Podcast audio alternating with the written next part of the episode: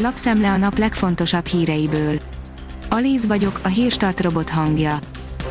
Ma február 8-a, Aranka névnapja van. Operatív törzs, új beutazási szabályok lépnek hatályba Ausztriában, írja a Demokrata.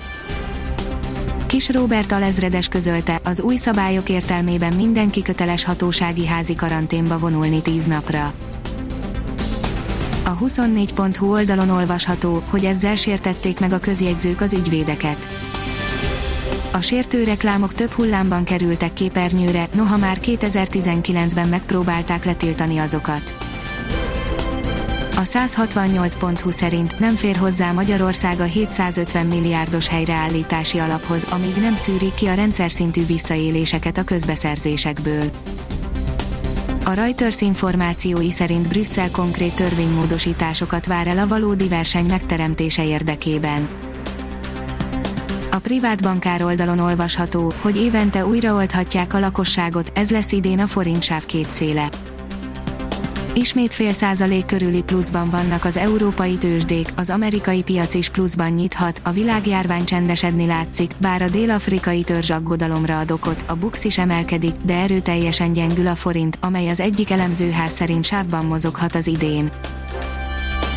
Az Agroinform oldalon olvasható, hogy újra lehet pályázni a tanyák fejlesztésére Pályázatot hirdet az Agrárminisztérium a tanyák és a tanyás térség megőrzése, fejlesztése érdekében a tanyagazdaságok indításának és fejlesztésének csekély összegű támogatására. Rossi, sajnálom már kezd, de nem bocsátok meg, írja a formula.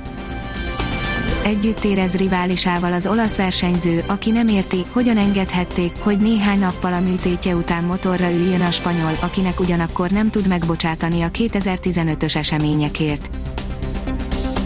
A 444.hu írja, Moszkvában az EU megalázásával mutatták be, milyen világot szeretnének Trump után. Szergej Lavrov külügyminiszter felmosta a padlót József Borrell európai fődiplomatával, a szokatlanul megalázó bánásmóddal az oroszok nagyon világos üzenetet küldtek az egész világnak. Az az én pénzem írja, a NAV most már mindent lát. Januártól már minden számlát online be kell küldeni a NAV-nak, míg decemberben hétköznaponként átlagosan 1 millió online számla érkezett az adóhivatalhoz, az elmúlt héten ez a száma duplájára nőtt, csütörtökön 2,3 milliós napi rekord született, mondta a minisztérium államtitkára az MTI-nek. A propeller szerint kiderült hol oltanak először az orosz vakcinával. Csütörtöktől vasárnapig 35.299 idős ember kapott koronavírus elleni vakcinát, mondta György István államtitkár, az oltási munkacsoport vezetője. A héten a regisztrált legidősebbek közül azokat oltják, akik nem szenvednek krónikus betegségben.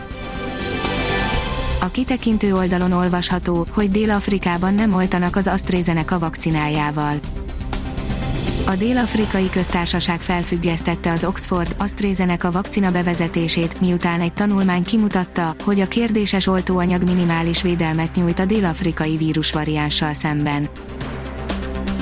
A Promoszöns oldalon olvasható, hogy Szoboszlai Dominik visszatért. A labdarúgó sajtó hírek szerint március elején lesz bevethető állapotban. Havazással indulhat a nap az északi megyékben, írja a kiderül az éjszakai órákban egy meleg front éri el hazánkat, az ország nagy részén esőre számíthatunk, de az északi középhegység térségében és a Dunakanyarban havazásra kell számítani.